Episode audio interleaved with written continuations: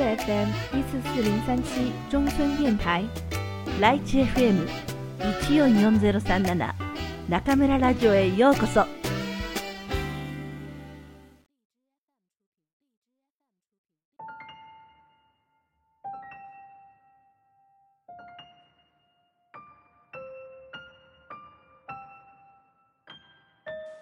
眠る森のお姫様ペロ楠山正夫役。昔々王様とお妃がありました。お二人は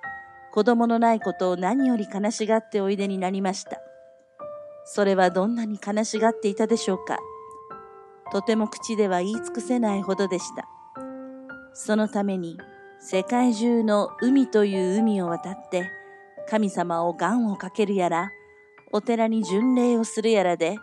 いろいろに信心を捧げてみましたが、みんなそれは無駄でした。でもそのうち、とうとう信心の誠が届いて、お妃にひい様の赤ちゃんが生まれました。それで早速、盛んな洗礼の式を挙げることになって、お姫様の名付け親になる教母には、国中の幼女が残らず呼び出されました。その数はみんなで7人でした。その自分の幼女仲間の習わしに従い、7人の幼女はめいめい一つずつ立派な贈り物を持ってくるはずでした。ですから、生まれた時からお姫様には、もうこの世で望める限りのことで、何一つ身に備わらないものはなかったのでございます。さて、洗礼式が済んだ後、呼ばれた7人の仲間一同が王様のお城に帰りますと、そこには幼女たちのために立派なごちそうの支度ができていました。一人一人の食卓の上には、お皿や杯の食器が一揃い並べてあって、それは大きな金の箱に入っているさじだの、ナイフだの、フォークだので、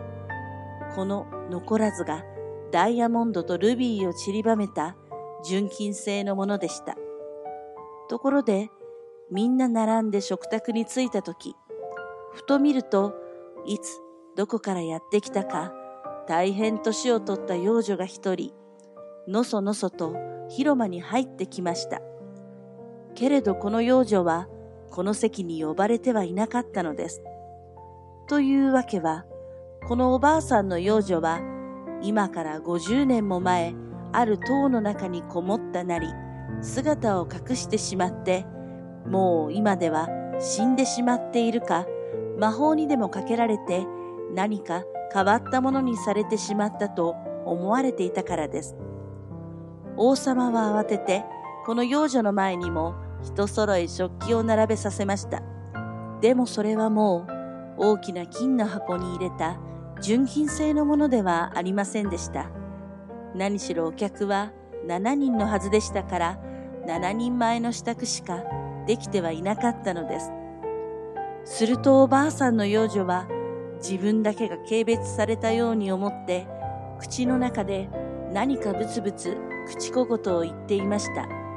その時、他の若い幼女の一人がそばに隣り合わせていて、おばあさんのくどくどいう言葉をそっと聞いていました。それで、このおばあさんが王女に何か良くない贈り物をしようと企んでいることが分かりましたから、食事が済んでみんなが食卓から立ち上がると、そのままその幼女は帳の鍵に隠れていました。それはこうして隠れていて、そのおばあさんが何を企もうとも自分がその後に出て、すぐその呪いの言葉を打ち消すようなことを言って、それをお姫様への贈り物にしようと思ったからです。そうこうするうちに、いよいよ幼女たちはそれぞれお姫様に贈り物の言葉を述べることになりました。中で一番若い幼女は、お姫様が世界一美しい人になられますようにと言いました。次の幼女は、天使のようなお心を授かりますように、と言いました。三番目の幼女は、王女の立ち振る舞いの優しく、しとやかにありますように、と言いました。4番目の幼女は、誰及ぶもののないダンスの上手になられますようにと言いました。5番目の幼女は、さよなき鳥のような優しい声でお歌いになりますようにと言いました。6番目の幼女は、どんな楽器にも名人の名をお取りになりますようにと言いました。いよいよおしまいに、おばあさんの幼女の番になりました。この幼女は、さもいまいましそうに首を振りながら、王女はその手の糸車のつむに刺されて、怪我をして死ぬだろうよ、と言いました。この恐ろしい贈り物は、身震いの出るほどみんなをびっくりさせて、誰もお姫様のために泣かないものはありませんでした。その時です。若い幼女が帳の陰から出てきて、とても大きな声で次のような言葉を言いました。いいえ、王様、お妃様、大丈夫。あなた方の大事なおひい様は、命をお亡くしになるようなことはありません。もっとも、私には、この年寄りの一旦かけた野良を、残らず解きほぐすまでの力はございません。おひい様は、なるほど、手のひらに積むをお突き立てになるでしょう。けれどそのために、お隠れになるということはありません。ただぐっすりと寝込んでおしまいになって、それは100年の間、目をお覚ましになることがないでしょう。そしてちょうど100年目に、ある国の王子様が来て、おひい様の目をお覚まし申すことになるでしょう。王様は、幼女のおばあさんの予言した災難をどうかして避けたいと思いました。そこで、その日早速、国中にお触れを回して、誰でも糸車に積むを使うことはならぬ。家のうちに一本の積むをしまっておくことすらしてはならぬ。それに背いた者は死刑にすると厳しく追い渡しになりました。さてそれから15、6年は無事に過ぎました。ある時、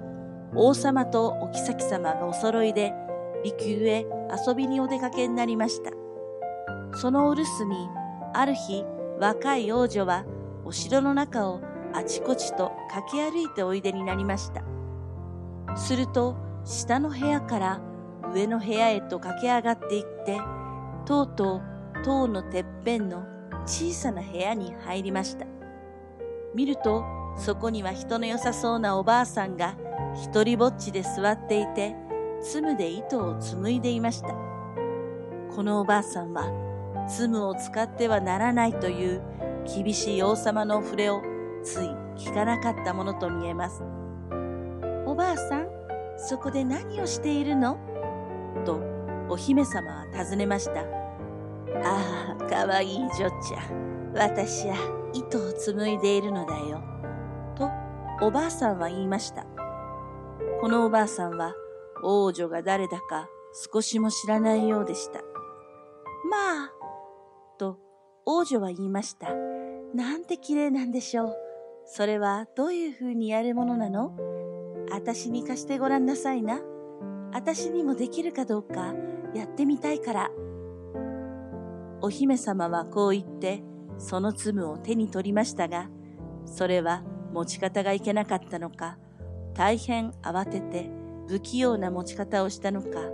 それとも、あの悪い幼女の呪いの言葉がいよいよ印を表す時になったのか、途端、ツムはいきなり王女の手に刺さって、王女はばったりそこに倒れてしまいました。人のいいおばあさんは慌てて人を呼びました。みんなお城の底からもここからも駆け出してきました。お姫様の顔に水を注ぎかけたり、紐を解いて着物を緩めたり、手のひらを叩いてみたり、ハンガリア女王の水という薬で、こめかみを揉んだり、いろいろにしてみても、王女は息を吹き返しませんでした。さて、王様はこの騒ぎを聞いて、早速駆けつけておいでになりました。そうして、15年昔の幼女の予言を思い出しながら、やはり、こうなる運命だったことを悟って、お姫様をそのままお城の中でも一番上等の部屋へ連れて行かせ、金と銀の縫い取りをしたきれいな寝台の上に寝かしました。寝台の上にすやすや眠っておいでになるお姫様の美しさと言ってはありません。それは小さな天使だと言ってもいいくらいでした。人心地がなくなっていても、生きている通りの顔色をしていて、頬は赤竹色をしていましたし、唇はサンゴを並べたようでした。目こそつぶってはいますものの、かすかに息する音は聞こえます。それで王女が死んでいないということが分かったので、周りについている人たちは喜んでいました。王様はそこで、やがて人が来て目を覚まさせるまで静かに寝かしておくようにと厳しくお言いつけになりました。さて、王女を100年の間眠らせることにして、やっと危うい命を取り留めたあの心のいい王女は、ちょうどこの騒ぎの起こった時、一万二千里離れたまた韓国に行っていましたが、その使っている小人からこの知らせをすぐ受け取りました。その小人は七里飛びの長靴といって、ひとまたぎに七里ずつ歩く長靴を履いてかけていったのです。それで幼女は早速そこを出て、竜に引かせた火の車に乗ると、ちょうど一時間で王様のお城に着きました。王様はお手ずから幼女を馬車から助け下ろしました。幼女は王様のなさったことをすべて結構ですと言いました。でも、大変先のことのよく見える幼女でしたから、百年の後にお姫様がせっかく目を覚ましても、この古いお城の中にたった一人ぽつねんとしているのでは、どうしていいかわからなくて、さぞお困りになるだろうと思いました。そこで何をしたでしょうか？幼女は魔法の杖を振るって王様とお妃を除いてはお城の中の者残らずそれはお月の女教師から女官からお蕎麦好きの女中から宮内官表役人コック長料理番から炊事係台所ボーイ万平お雇いスイス兵走り使いの小物まで残らず杖で触りました。それから同じようにして別当と一緒に馬屋で寝ている馬も裏庭に遊んでいる報い犬もお姫様の寝台の上で眠っているお手替えのチンマでもみんな魔法の杖で触りました。魔法の杖で触るとすぐ誰も彼も何もかもたわいもなく眠りこけてしまってお姫様が目を覚ますまでは決して目を覚ましませんしお姫様に用事ができればいつでも目を覚まして御用を務めるはずでした。何もかも眠ってしまったと言って、それはかまどの前の焼き串までが生地や山鳥の肉を串に刺したまま、やはり眠ってしまいました。これだけのことがみんなほんの瞬き一つする間に出来上がってしまいました。幼女というものは全く仕事の早いものですね。さてそこで王様とお妃とはお姫様の額にそっと優しく頬ずりをしてお城から出て行きました。そうしておいて誰もお城に近づくことはならないという厳しいお触れをまた国中に回しました。でもそのお触れはわざわざ出すまでもありませんでした。なぜというに15分も経たないうちお城を取り回している園の中にたくさんの高い木や低い木がもっさりと茂り出して、その間には茨や草やぶがびっしり鉄条網のように絡みついてしまいましたから、人間も獣もそれをくぐって入ることはできなかったからです。そういうわけで、しばらくすると、外から見えるものはお城の塔のてっぺんだけになりました。それもよほど遠くに離れてなければ見えないのです。これも幼女の見事な離れ技だったことが分かりました。こうして王女は眠っている間、誰一人面白半分、覗きに来ることもできないようになったのでございます。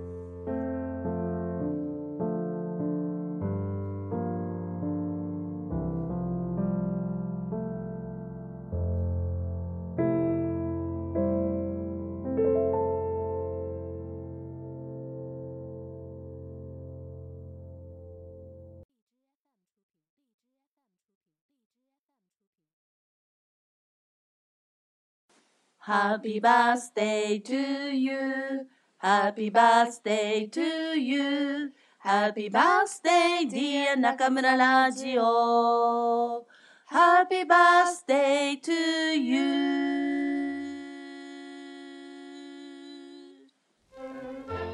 皆さんこんばんは今夜も中村ラジオへようこそ私は当ラジオ局のディスクジョッキー中村ですリスナーの皆さんのおかげをもちまして本日この中村ラジオ無事に2歳の誕生日を迎えることができました。昨年の8月8日にお送りした満1歳の記念番組が第43回でしたからこの1年間で32回の放送と3回の号外をお送りしたことになります。リスナーの方の数も1万5000名から2万6000名。へ再生回数も82万回から213万6000回へと一歩一歩ではありますが着実に歩んでこられました。この1年時には体調を崩し時には忙しさにかまけてなかなか更新できないこともありました。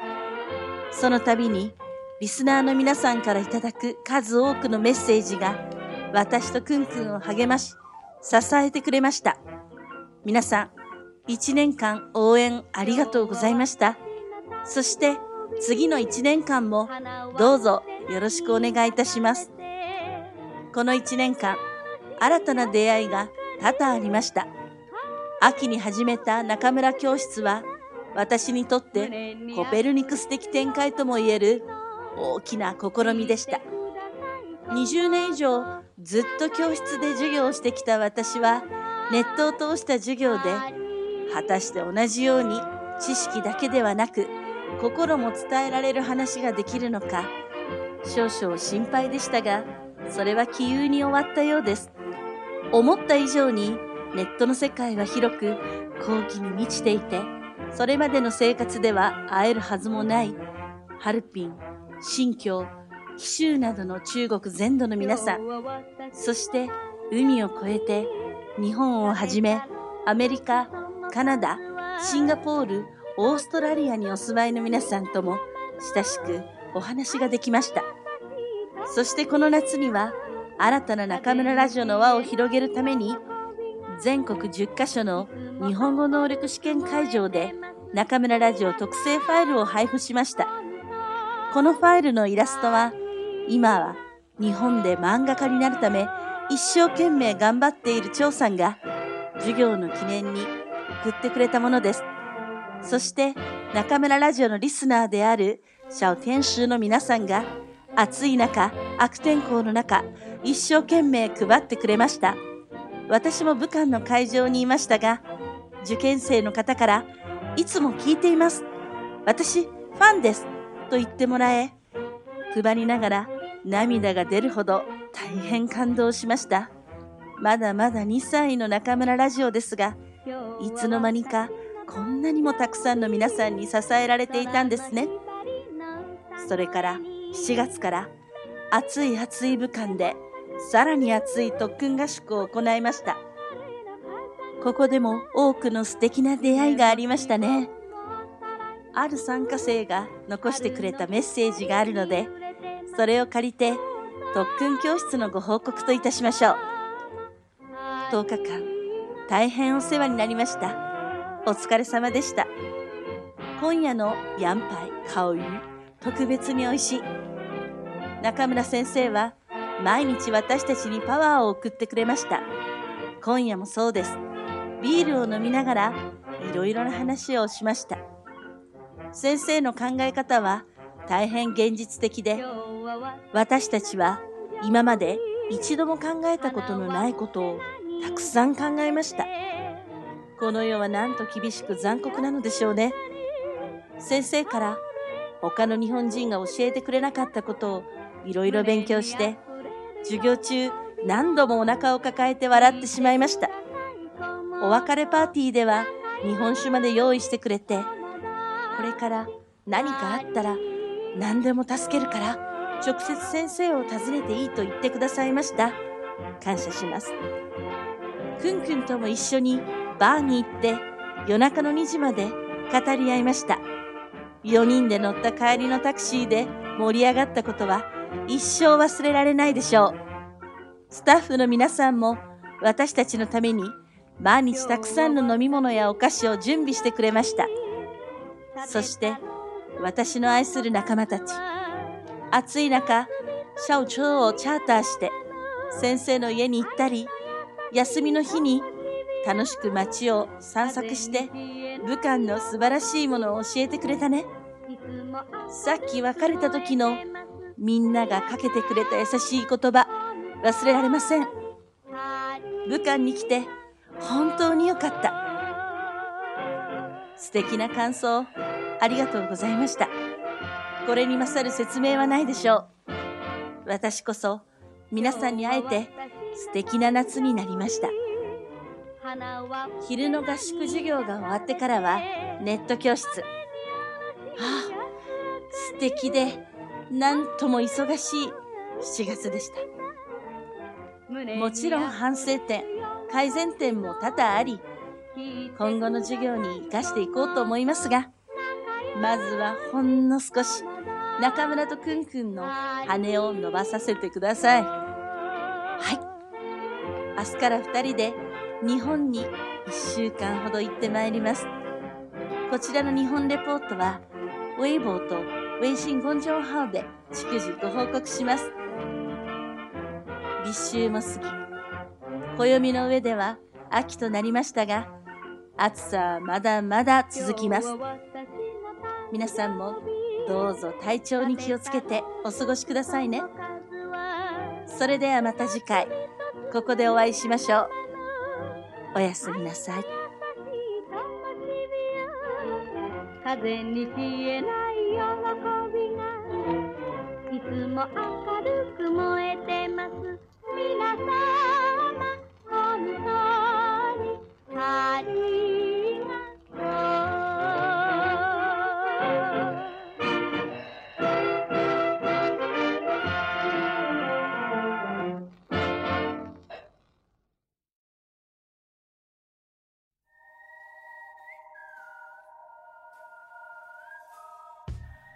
ちゃんのおまけコーナー。皆さんこんばんは。くんちゃんのおまけコーナーようこそ。大家好，我是电台的制作担当困困，欢迎来到我 Market Corner。八月八日，我们的中村 Radio 迎来了两岁生日。在这一年中，我们与励志 FM 签约，成为了励志 FM 的专属优质电台。 订阅听众从1.5万人增加到了2.6万人，总播放量从82万次增加到了213.6万次。电台在这一年中的成长，也离不开各位亲爱的听众朋友们的支持与厚爱。接下来的一年，也希望大家能多多关照，坚持收听中村 Radio。要说这一年中村 Radio 和中村老师的新尝试，那首当其冲的就要数中村教室了。其实。在正式开设中村教室网络课程前，中村老师是特别担忧的。老师一直开玩笑说他是昭和的人，还不是特别习惯整个互联网的大环境。再加上一直以来都是在教室里上课，习惯了耗尽全部的能量与学生面对面的传递知识与心情，所以很担心在网络上通过视频是否也依然能将自己百分之百的热情传达给对方。不过，很快时间就亲自证明了这一担心是多余的。中村老师的教学经验成功战胜了与电脑对面学生的真实距离。目前，中村教室一对一口语课的学员数已达到了一百余人，甚至有的学员已经坚持了一年多，每周与中村老师一起练习口语。在口语练习这场持久战中，只有能够坚持的人，才能感受到自己的蜕变。学员的地理位置也是遍布全国，远到哈尔滨、新疆、广西、厦门等地，近到湖南、湖北，甚至还有财大的同学们，还有正在海外求学或工作的学员，也总是让我们感到意外和好奇。网络这个神奇的东西，那么轻易的就能将日本、美国、新加坡、加拿大、澳大利亚等地的声音传递到我们面前。中村老师总是会感叹，当初开设中村教室真是个正确的选择。这个暑假，我们又有了新的尝试，举行了为期十天的线下合宿特训。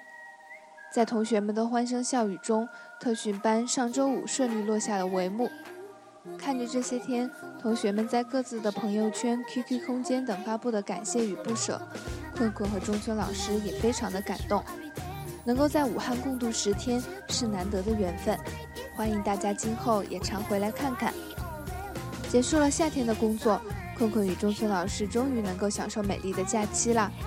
现在要赶紧收拾行李去赶火车啦。それではまた次回ここでお会いしましょう。おやすみなさい。